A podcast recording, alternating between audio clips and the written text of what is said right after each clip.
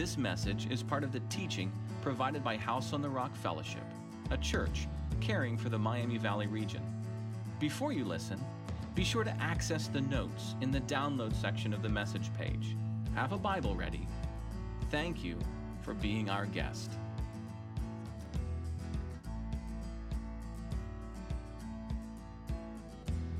Last week, Bengals fans mustered and clustered together. You pleaded and you prayed. Life happens. But we knew who you were, and we knew where you were.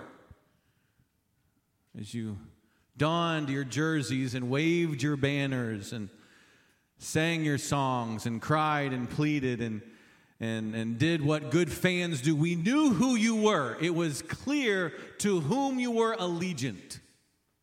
We knew who you were following.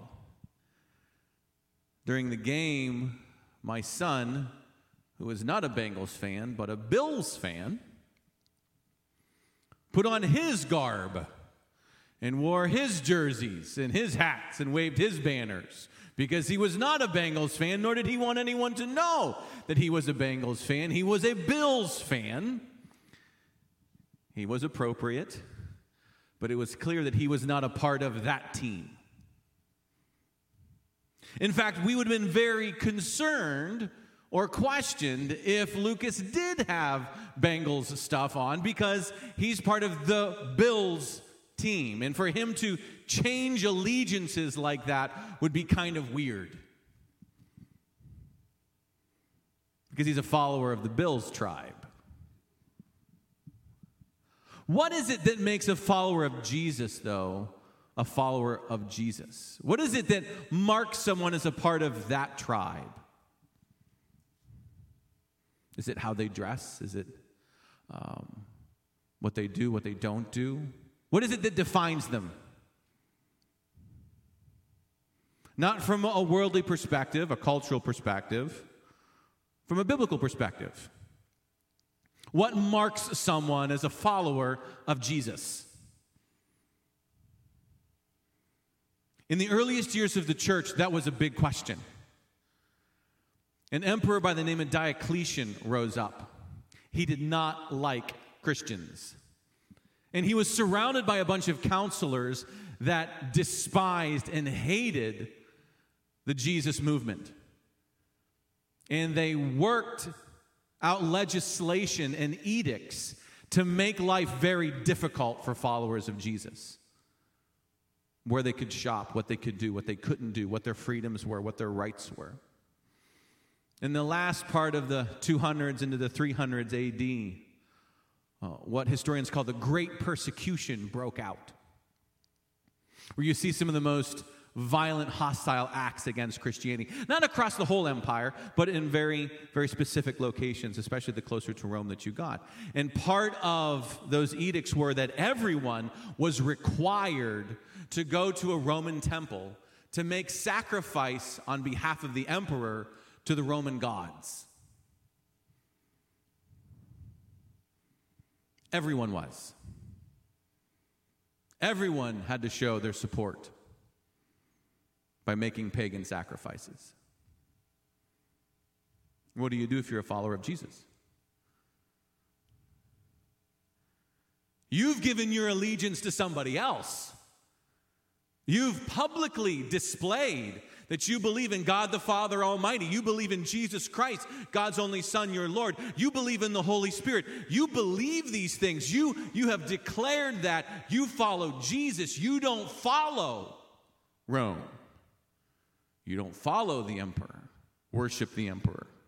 You don't follow their gods. What do you do? Do you go in and just kind of go through the motions? Is that okay? because you have to eat. You don't want to get killed. Many, many, many, many, many, many, many, many, many followers of Jesus stood their ground. Some did not. And they made sacrifices. Pastors did, bishops did. Followers of Jesus went to pagan temples and because of cultural pressures, made sacrifice to false gods. And so the question arose in the church what do we do with these people? They said that they were followers of Jesus, but now they've kind of gone against that and they've done other things. Can you come back once you've made that type of decision? What is it that marks a follower of Jesus? And maybe to you, you're like, what's the big deal? Because Jesus forgives, right? And if you kind of rush to that answer very flippantly, very easily, maybe you don't appreciate the depth of forgiveness, the weight of sin, and the cost of grace. Can a pastor who went to a Roman temple to make sacrifice, mocking his baptism, can he lead a church again? Can he preach again? It became a very serious discussion in the context of the local church. And so it seemed very important after decades of discussion that it was clear to articulate in the beliefs of the church that within the church of Jesus Christ, we believe in the forgiveness of sins.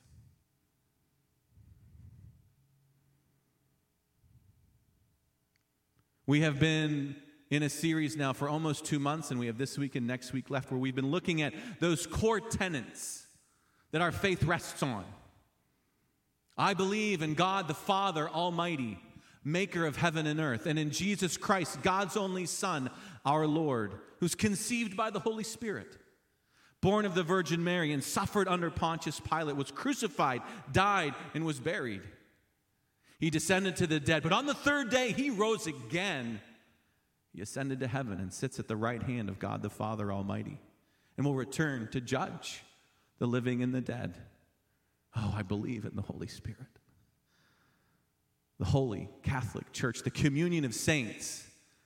And today, let's write it down together.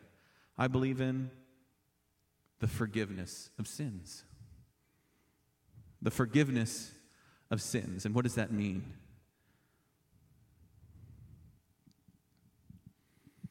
To help us, I want you to open your Bibles to Mark chapter 2. Mark chapter 2. If you're new to House on the Rock or you're visiting or watching online, uh, we're a church that holds very highly the authority of Scripture. We are a gathering that encourages people to bring their Bibles, read their Bibles, study their Bibles. They're located in the seats in front of you. We'll have them up here behind us. It lets us know what God asks and teaches and believes in, in us. We don't worship the Bible, we do worship the God the Bible teaches us about. So please make Scripture a priority in your life. It's one here. Mark chapter 2. I want to read an account for you, and I think it's going to help us be grounded in and understand what it means should we say, I believe in the forgiveness of sins. Mark chapter 2, I'm going to read verses 1 through 12. Then we'll go back through it and make some observations together with you. Mark chapter 2, starting in verse 1. And when he, Jesus, returned to Capernaum, that's a city in the region he's in, after some days, it was reported that he was at home. And many were gathered together, so that there was no room, not even at the door. And he was preaching the word to them. And they came, bringing to him a paralytic carried by four men. And when they could not get near Jesus because of the crowd, they removed the roof above Jesus. And when they had made an opening, they let down the bed on which the paralytic lay. When Jesus saw their faith, he said to the paralytic, Son, your sins are forgiven. Now, some of the scribes were sitting there questioning in their hearts, Why does this man speak like that? He's blaspheming. Who can forgive sins but God alone? Immediately, Jesus, perceiving in his spirit that they thus questioned within themselves, said to them, Why do you question these things in your hearts? Which is easier to say to the paralytic, Your sins are forgiven, or say, Rise, take up your bed, and walk? But that you may know the Son of Man has authority on earth to forgive sins, he said to the paralytic, I say to you, Rise Pick up your bed, go home. And he rose. Immediately picked up his bed and went out before them all, so that they were all amazed and glorified God, saying, We never saw anything like this.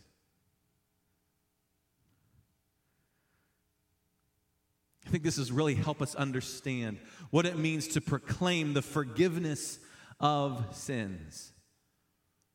So let me go back with you to the beginning of this story and we'll, we'll walk through it together. And we'll just make some observations, and maybe there's things that you want to write down in the spaces in your notes. But let me go back to the beginning of the story, Mark chapter 2, verse 1. And Jesus returned to Capernaum after some days, and it was reported that he was at home. Many were gathered together so that there was no room, not even at the door, and he was preaching the word to them. What does that mean? What was he preaching to them? What was he saying? What was he doing? Well, let, us understand it in, context. Mark is a very concise, surgical account. Mark's one of the first books of the New Testament that was written. Uh, Mark is the gospel that the other gospel writers reference and use as source material. Mark walked alongside the Apostle Paul in his ministry. Mark looked a lot to Peter to share many of the stories with him that he recorded and put together. But to say that Jesus was preaching the word means you have to go back to the beginning of Mark and kind of work your way through that first chapter to understand that in context. Because from the beginning of Mark's gospel, he says, the beginning of the gospel. So, what's the gospel? It's a churchy word, it's the heralding of good news specifically meaning that a new king has come. We say at House on the Rock, it's better news. Because Jesus has come, that's better news. Whatever you heard out this week, it's better that Jesus has come. And then he backs that up with a couple Old Testament references. He cites prophets like Isaiah and Malachi, who reference the fact that God is going to restore and put all things back together again through a very specific person. And that John is going to come, the baptizer, and herald this new king, preparing the way for the Lord. And so, very tightly through one chapter, we see Jesus arrive. John says, This is the promised one who's going to make everything right. This is the one through whom God is going to restore and rescue and repair all of his creation. Jesus goes out into the wilderness, a passage we're going to look at a lot during the Easter and Lent season. He battles against evil, comes back victorious. Then we see Jesus beginning his ministry. Proclaiming the gospel, meaning what? Jesus says so himself. This is the message of the gospel. The time is fulfilled, the kingdom of God is at hand. Repent, believe this message. Believe the better news. God's drawing near. You need to leave your allegiances to the world and come and follow me. I'm the king. This is my creation. This is my cosmos, and I'm going to set it right. Story after story is now Jesus showing and telling that truth. He preaches that message, then he'll heal someone. He'll put someone back together again. He'll drive out evil spirits. He'll heal a leper. All of it to show and to tell the message that he has come and he's putting the world right again. So when we get to chapter 2 and Jesus is preaching the word, what's he preaching? I'm here. I'm the king. I'm restoring, repairing, and rescuing creation. I am battling against evil. I'm making things right again. That's the message. God is rescuing. I'm come back. So to go on, and they came bringing to him a paralytic carried by four men. Verse 4. And when they could not get near Jesus because the crowd, I mean, the place is packed, they removed the roof above him. They made an opening. They let down the bed on which the paralytic lay. When Jesus saw their faith, all right, so let's understand that. That's an important word in this discussion. What does it mean to say faith? They have faith. Again, churchy word. Gospel, churchy word. Faith, churchy word. Really easy to get those words confused. Here's some ways of understanding faith faith means to align myself with Jesus' message. If Jesus has said something, I'm going to live according to that message. To live according to that message means I have faith. I have faith. To say that I have faith means to be allegiant to Jesus and not someone else. To be allegiant to. We're in the midst of the Olympics, and you can see as Olympic athletes come up to the line, to the block, whatever it is they're competing in, where their allegiance is. What banner do they gather under? I was confused because during the, female, the women's snowboarding, uh, the woman who took gold, she's an American. But she had a Japanese banner because her mom's Japanese and she wanted to go underneath Japan. Now, if she wasn't a good athlete, I wouldn't care so much. but she got the gold. I'm like, but you're born in America. I pledge allegiance to that flag. Ah, but my mom is Japanese and she wanted to help move uh, snowboarding, uh, that, that sport forward in Japan. And in a country she's traveled back and forth to a lot, she said. So she competed underneath that banner. She was allegiant to that banner. To say that I have faith means I'm going to act like Jesus tells the truth. I'm going to act like Jesus tells the truth. And so, for these individuals who were bringing their friend, they had heard the message and seen the message. This Jesus guy is making things right. And so, it, we have a friend who's broken, who's paralytic, who can't get up and move. We're going to bring him to Jesus. Jesus gave us this message. We're bringing this person to Jesus. So Jesus, I see your faith. I see your faith.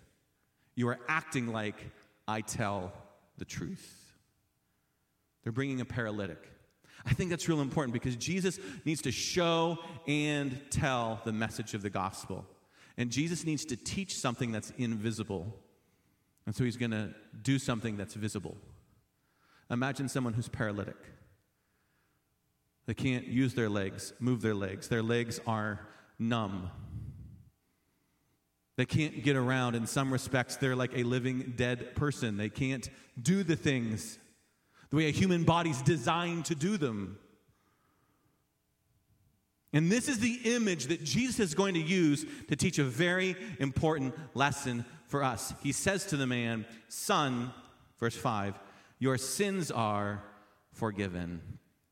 This week, that word son just alone has really grabbed my attention. I've read this story lots and lots of times, but Jesus says to him, Son, as to say, We're in this together, I'm with you. There's a sense of affection and love and concern there. Son.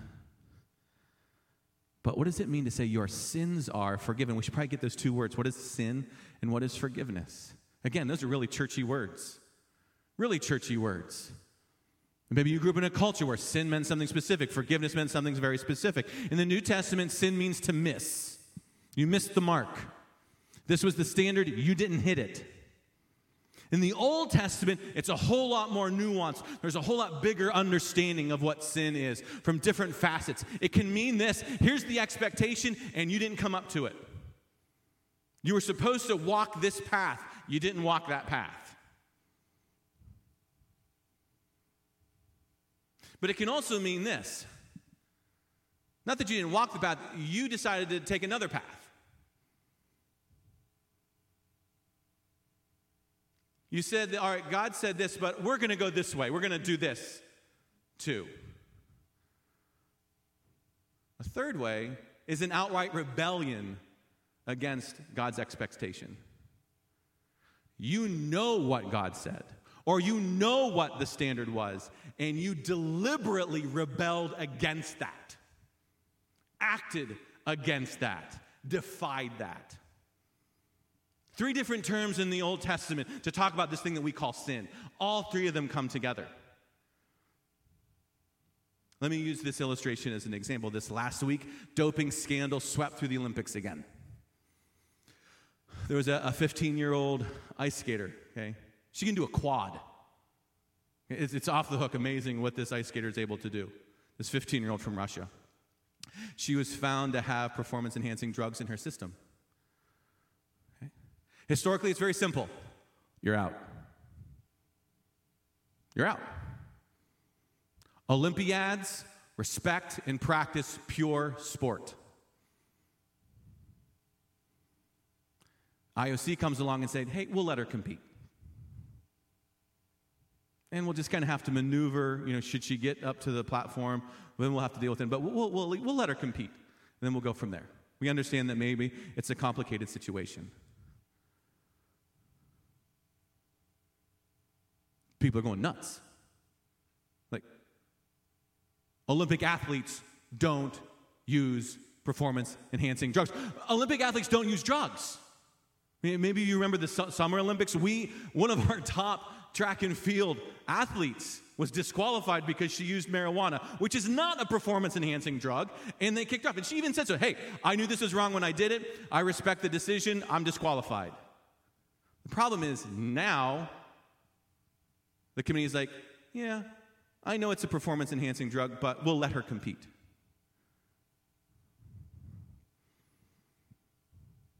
So, from understanding a sin perspective, we have a 15 year old who did not meet the standard. Okay? We have a committee now that said, yeah, we're going to recognize another path. Another path. But I think there's a third component. We were listening to some of the commentators who are um, Olympiads in their own right, historically, uh, skated for the United States, medal winning athletes, and talked about their emotional brokenness and woundedness over how this is being handled. And one of them said this despite that she's 15 years old, somewhere is an adult who failed her.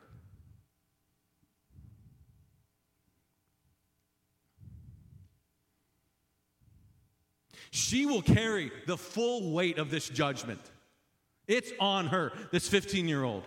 But then they said, but somewhere there's an adult who failed this kid meaning someone who deliberately rebelled against the system. Because we don't know what the circumstances were, right? She's a 15 year old kid competing at a global level. Who knows? For all she knows, here, some coach it. Here's your vitamins, take your vitamins. So she's taking her vitamins, not knowing that she's taking TMZ. Maybe that's the situation. Maybe she knew exactly what she was doing. Doesn't matter. There's an adult somewhere who intentionally defied the standard. I think in that, you see the many ways that Scripture addresses sin. It's not being human the way God intended us to be human. It's not being an Olympiad the way you're supposed to be an Olympiad. It's pursuing another path when God said, This is the path. It can also be deliberately acting against what God has said is good and right.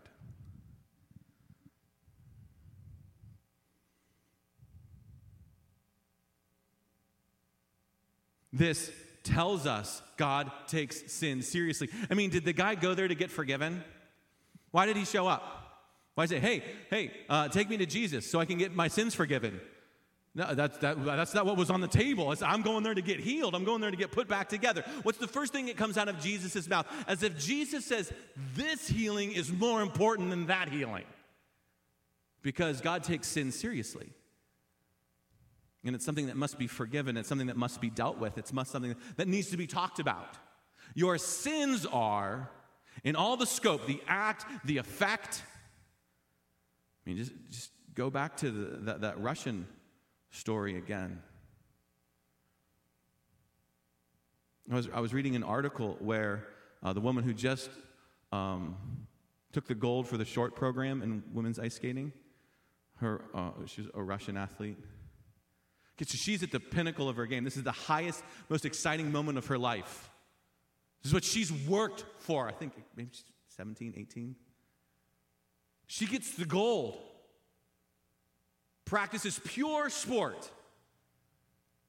And she says, taking the podium, there's an emptiness because of what's going on surrounding her teammate.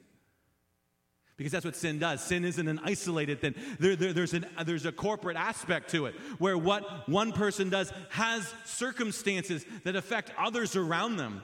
And so to talk about sin is to talk about all of that. So Jesus says, Your sins are forgiven. Meaning, I'm moving the responsibility to fix this from you to myself. I will pay the cost. I will cover this. This is beyond you. If you could have healed yourself, you would have healed yourself. But you can't. I was driving my grandfather's car once. I was 19 years old, 20 years old. It was January 1st. And in Western Pennsylvania, winter's kind of a thing. Like it's real. And it stays for a while. And lingers for a while. And it snowed a lot and the roads were icy, and I'm driving fast, and I come around a hard curve, and the car starts to fishtail and goes right into a telephone pole. I'm driving my grandfather's car. Can you imagine the phone call? But he forgave me, meaning he paid to have it fixed. He paid to repair it. The type of person my grandfather was. God forgives. Historically, at this time, you had to go to the temple to be forgiven. You had to bring sacrifice, a substitute that God had prescribed and said, This is what's appropriate. If you've done this, you need to do this to make this right. Jesus says, I am now, remember we talked about this last week, I am now holy space. I am temple. You can come to me and we'll deal with this. You come to me, we'll take care of this. Your sins are forgiven now. And as a result, the Pharisees go nuts. The scribes start flipping out. Just, only God can forgive sins. Ah, yes, that's exactly right. Only God can forgive sins. Then Jesus goes on to say, that you might know that the Son of Man has authority to forgive sins. And Jesus claims a very important phrase. And if you have a Bible that you go to consistently, I would turn to Daniel chapter 7, highlight it, circle it, dog ear it. You need to read it and know it because Jesus references this constantly. Son of Man is Jesus' favorite term to refer to himself. It's his go to phrase. Some people call him Jesus the Christ, some people call him Messiah, some call him the Son of God. Jesus refers to himself as the Son of Man. Because in Daniel chapter 7, the Ancient of Days, God the Father Almighty, creator of heaven and earth, is pictured in a vision by Daniel. And then he sees one like the Son of Man, meaning a human who's standing next to God the Father. And to this one, God the Father gives authority and dominion over all things, meaning all of creation, all of cosmos, and all the brokenness that's here. Jesus says, I take responsibility for this hot mess. I'm going to restore creation. I'm going to put the cosmos back to the way that God had intended it to be. Which means I take responsibility for sin and its effects. I am capable to forgive sins.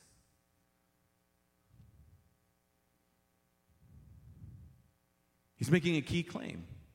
That's why when we say and pray creed, I believe in God the Father, Almighty, maker of heaven and earth and in Jesus Christ, God's only Son, our Lord.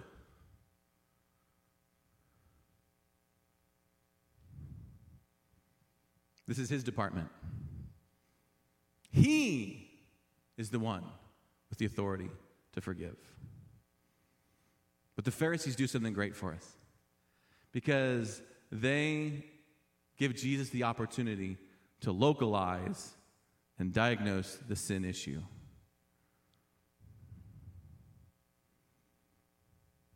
When they questioned in their heart,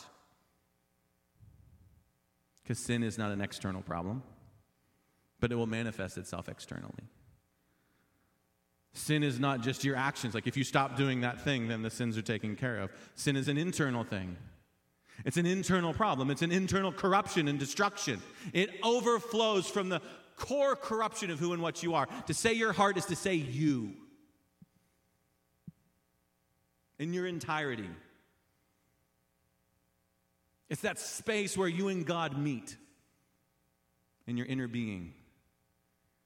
It's that space in you that you speak from and act from, where you love from.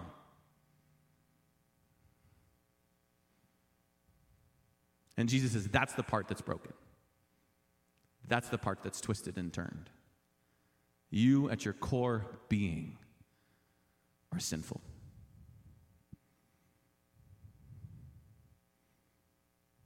You can't see that. I can see a paralytic man. I can see legs that don't move and can't feel and can't act and, and can't live up to what it means to be human. I see legs that can't. But Jesus says, all right, in the same way that you see that paralyzed body, now you can understand your paralyzed, wounded, broken heart.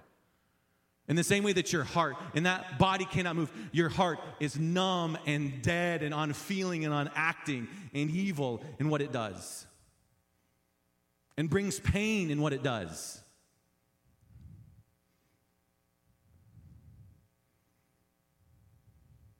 So Jesus shows and tells. He says, verse 9, which is easier to say to the paralytic, Your sins are forgiven? That's easy. Hey, your sins are forgiven. What? I don't see anything. Yet, watch this. That you may know the Son of Man has the authority on earth to forgive sins. He said to the paralytic, I say, Rise, pick up your bed, and go home. And he rose immediately, picked up his bed, and went out before them all, so that they were amazed and glorified God, saying, We never saw anything like this. So, what does it mean to say, I believe in the forgiveness of sins? Because you can say something and it, and it doesn't mean anything.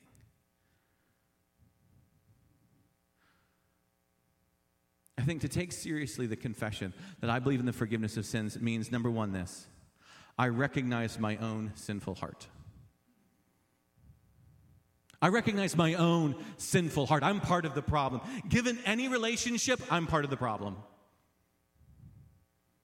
Given any interaction in God's creation, I bring problem. Because I bring a broken, sinful, wounded, corrupt heart and daily need to address that between my Father and I. Our Father in heaven, be glorified in my life. Your kingdom come and your will be done. Forgive me my debts Forgive me those places where I have incurred crisis and problem in your creation, where I've hurt and maimed and harmed. I'm a part of it. And keeping a sensitivity to this. I taught my sons just an anchoring prayer of confession, the right words. There have been times where we've taught this and prayed this together. Most merciful God, I confess I've sinned against you in thought, in word, in deed, by what I've done and what I've left undone.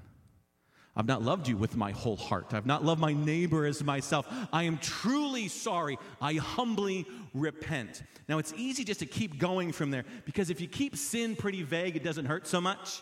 But if we start to get specific, oh, that's where the scalpel of grace can start to cut.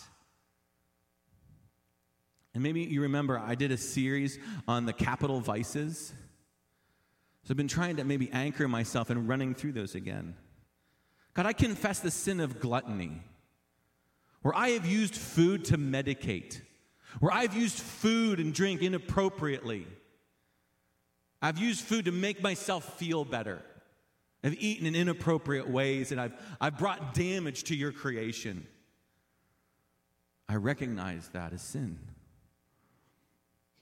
To go through the list of vices. Lust, God, I, I recognize how I have a, a, a habit of seeing sex as medicine and, and, and, and using sex to make me feel better and objectifying women. Maybe it's wrath or greed and chasing after the almighty American dollar. Maybe it's vainglory. That one's pretty common. I call it the selfie vice. I want you to see me. I just don't want you to know how messed up I am on the inside as we battle shame. Sloth, not doing the things I should or doing the things I shouldn't. That's sloth.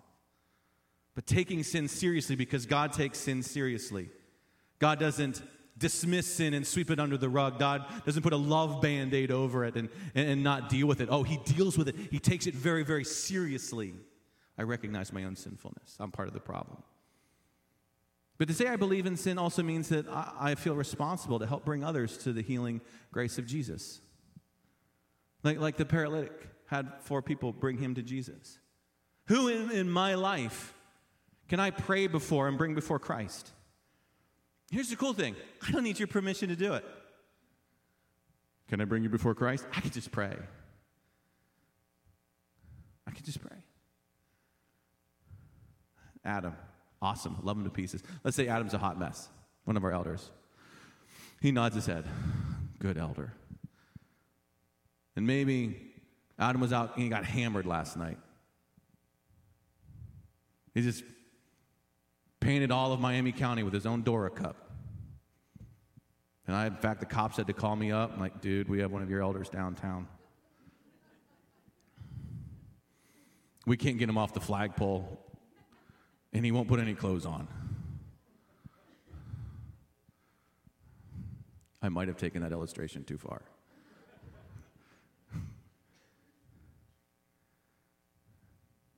because I recognize how serious sin is and what sin does to a human being, what sin does to those that he's in relationship with, what sin does to the church.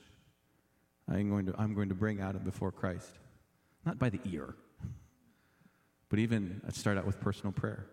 God, would you please work in a powerful way in Adam's life? Holy Spirit that hovers over the chaos of our own humanity, would you, would you work in Adam's life? And then maybe through conversation, hey, can we talk about last night and the flagpole?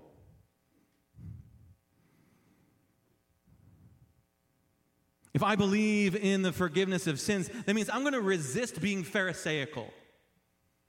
I mean, I'm going to resist claiming authority over forgiveness, deciding who can be forgiven and under what circumstances they can be forgiven. Because that's what the Pharisees were doing. You can't forgive sins. This is how sin is forgiven, and this is how sin is dealt with. And God, Jesus says, I have authority over forgiveness, not you. And in the human heart, that comes out like bitterness, and it comes out like unforgiveness, and it can come out like shame.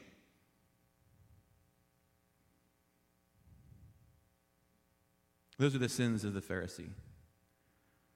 Where I decide, yeah, you don't get forgiven because of what you did. You don't have the authority to do that.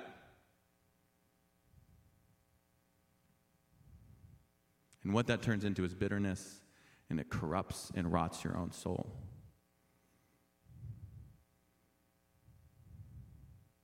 Or shame, where you don't believe in the forgiveness of your sins. We're going to move into the spring season, preparation for Lent, and we're going to actually talk about some of these spiritual forces, demons, if you will, as we go into the wilderness with Jesus. Because we battle sin, and we battle unforgiveness, and we battle bitterness, and we battle shame. Jesus came to heal us of those things. Jesus says, Forgiveness is my department. You're not allowed to decide who is and is not forgiven.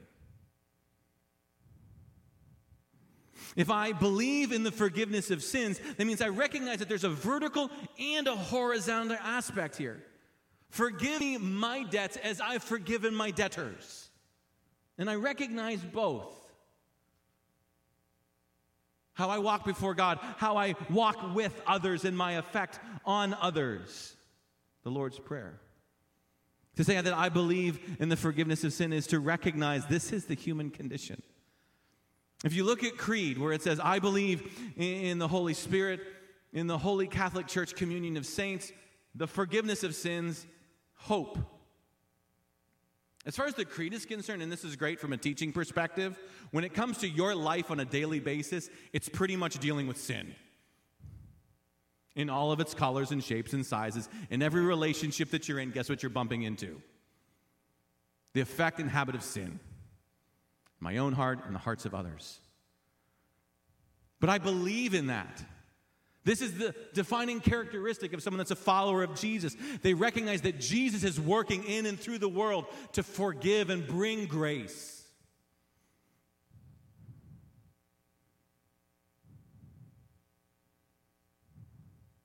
I am defined by walking in forgiveness and helping others get back on their feet. Those paralyzed by sin. To say that I believe in forgiveness is to embrace that the church is a hot mess, a real hot mess. It's not tidy, it's not neat and clean. We bleed over each other. We bite each other. We spit on each other. We vomit on each other. We damage one another. And because we believe in the forgiveness of sins, we get that's the culture that we're in. It's not a, a, culture of perfectionism and legalism where we put on a false front. And if that's the church you're looking for, if you want the church of the false front, it's out there, it's not in here. If you want a church where everyone conforms to your Pharisaical standard, by all means, you have the right to go build that church. It's just not here.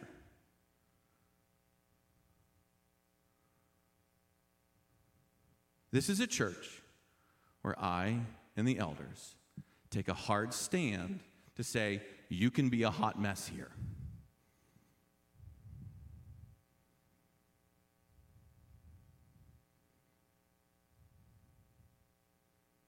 But clean up your act.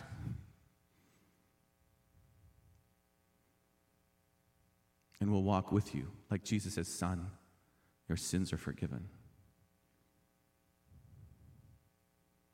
This is not license to sin. Shall I sin that grace may abound? Oh, goodness, no. You pull that card, we're going to have issues. Jesus will forgive me tomorrow. I'll beat you up by then.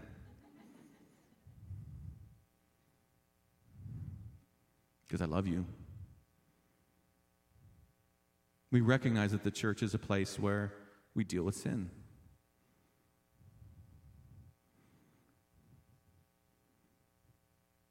Jesus catches a lot of flack for this if you just keep reading in the gospel story in Mark this later, verse 13 down through 17. He goes and he hangs out with Levi and all of his friends. He's reclining at a table, verse 15. Many tax collectors and sinners were reclining with Jesus and his disciples. There's a, fest, there's a, there's a feast, it's a gathering they're having. Pharisees and scribes they saw this, that he was eating with sinners and tax collectors, said to his disciples, Why does he eat with tax collectors and sinners? When Jesus heard it, he said to them, Those who are well have no need of a physician. It's a little bit of a backhanded slap. But those who are sick, I came not to call the righteous, but sinners. And finally, if I believe in the forgiveness of sins, that means that I hold on to hope, which is what we're going to talk about next week. I hold on to hope. Hope meaning Jesus is coming back. What started at the cross finds its culmination in his return, in his ultimate conquering over and removal of death and sin. This is going towards a better ending. That's why we call it better news. So, as hard as it is for us to walk alongside of each other sometimes, we hold on to the hope that Jesus is coming back because we believe in the forgiveness of sins. I say, I believe in the Holy Spirit, which means I recognize a God that broods and hovers over my chaos and the chaos of humanity. So I want to dare you to do something. I dare you to give the Holy Spirit permission to touch your heart. Mean, I dare you to do it. I double dog. Do it just to spite me. Show that Pastor Paul. He don't know what he's talking about. Fool. Go home in the quietness of your room. Say, Holy Spirit, bring to my heart whatever it was Paul was talking about, because I don't think he knows what he's talking about. Give the Holy Spirit room. Hey, do I have any of that sinful chaos in me? Because I think I got my stuff together. And do it the next day, and do it the next day. I'd admonish you as we're getting ready to come before the table, and Adam's going to help us as he hosts the table today. Think through some of the relationships that were at play in this passage.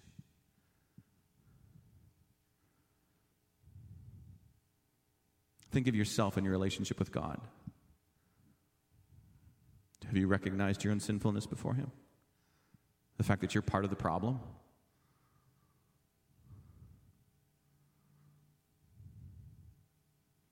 And give Him permission to heal and forgive and restore you? What about your relationship with others? Are there people that you can bring before Christ through prayer? Are those that you can go and talk to? Hey, can we have a conversation about this?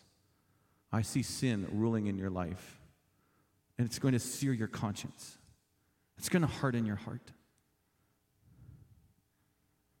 Sin at play. I believe in the forgiveness of sins. Say that with me. I believe in the forgiveness of sins. Say it again. I believe in the forgiveness of sins. One more time. I believe in the forgiveness of sin.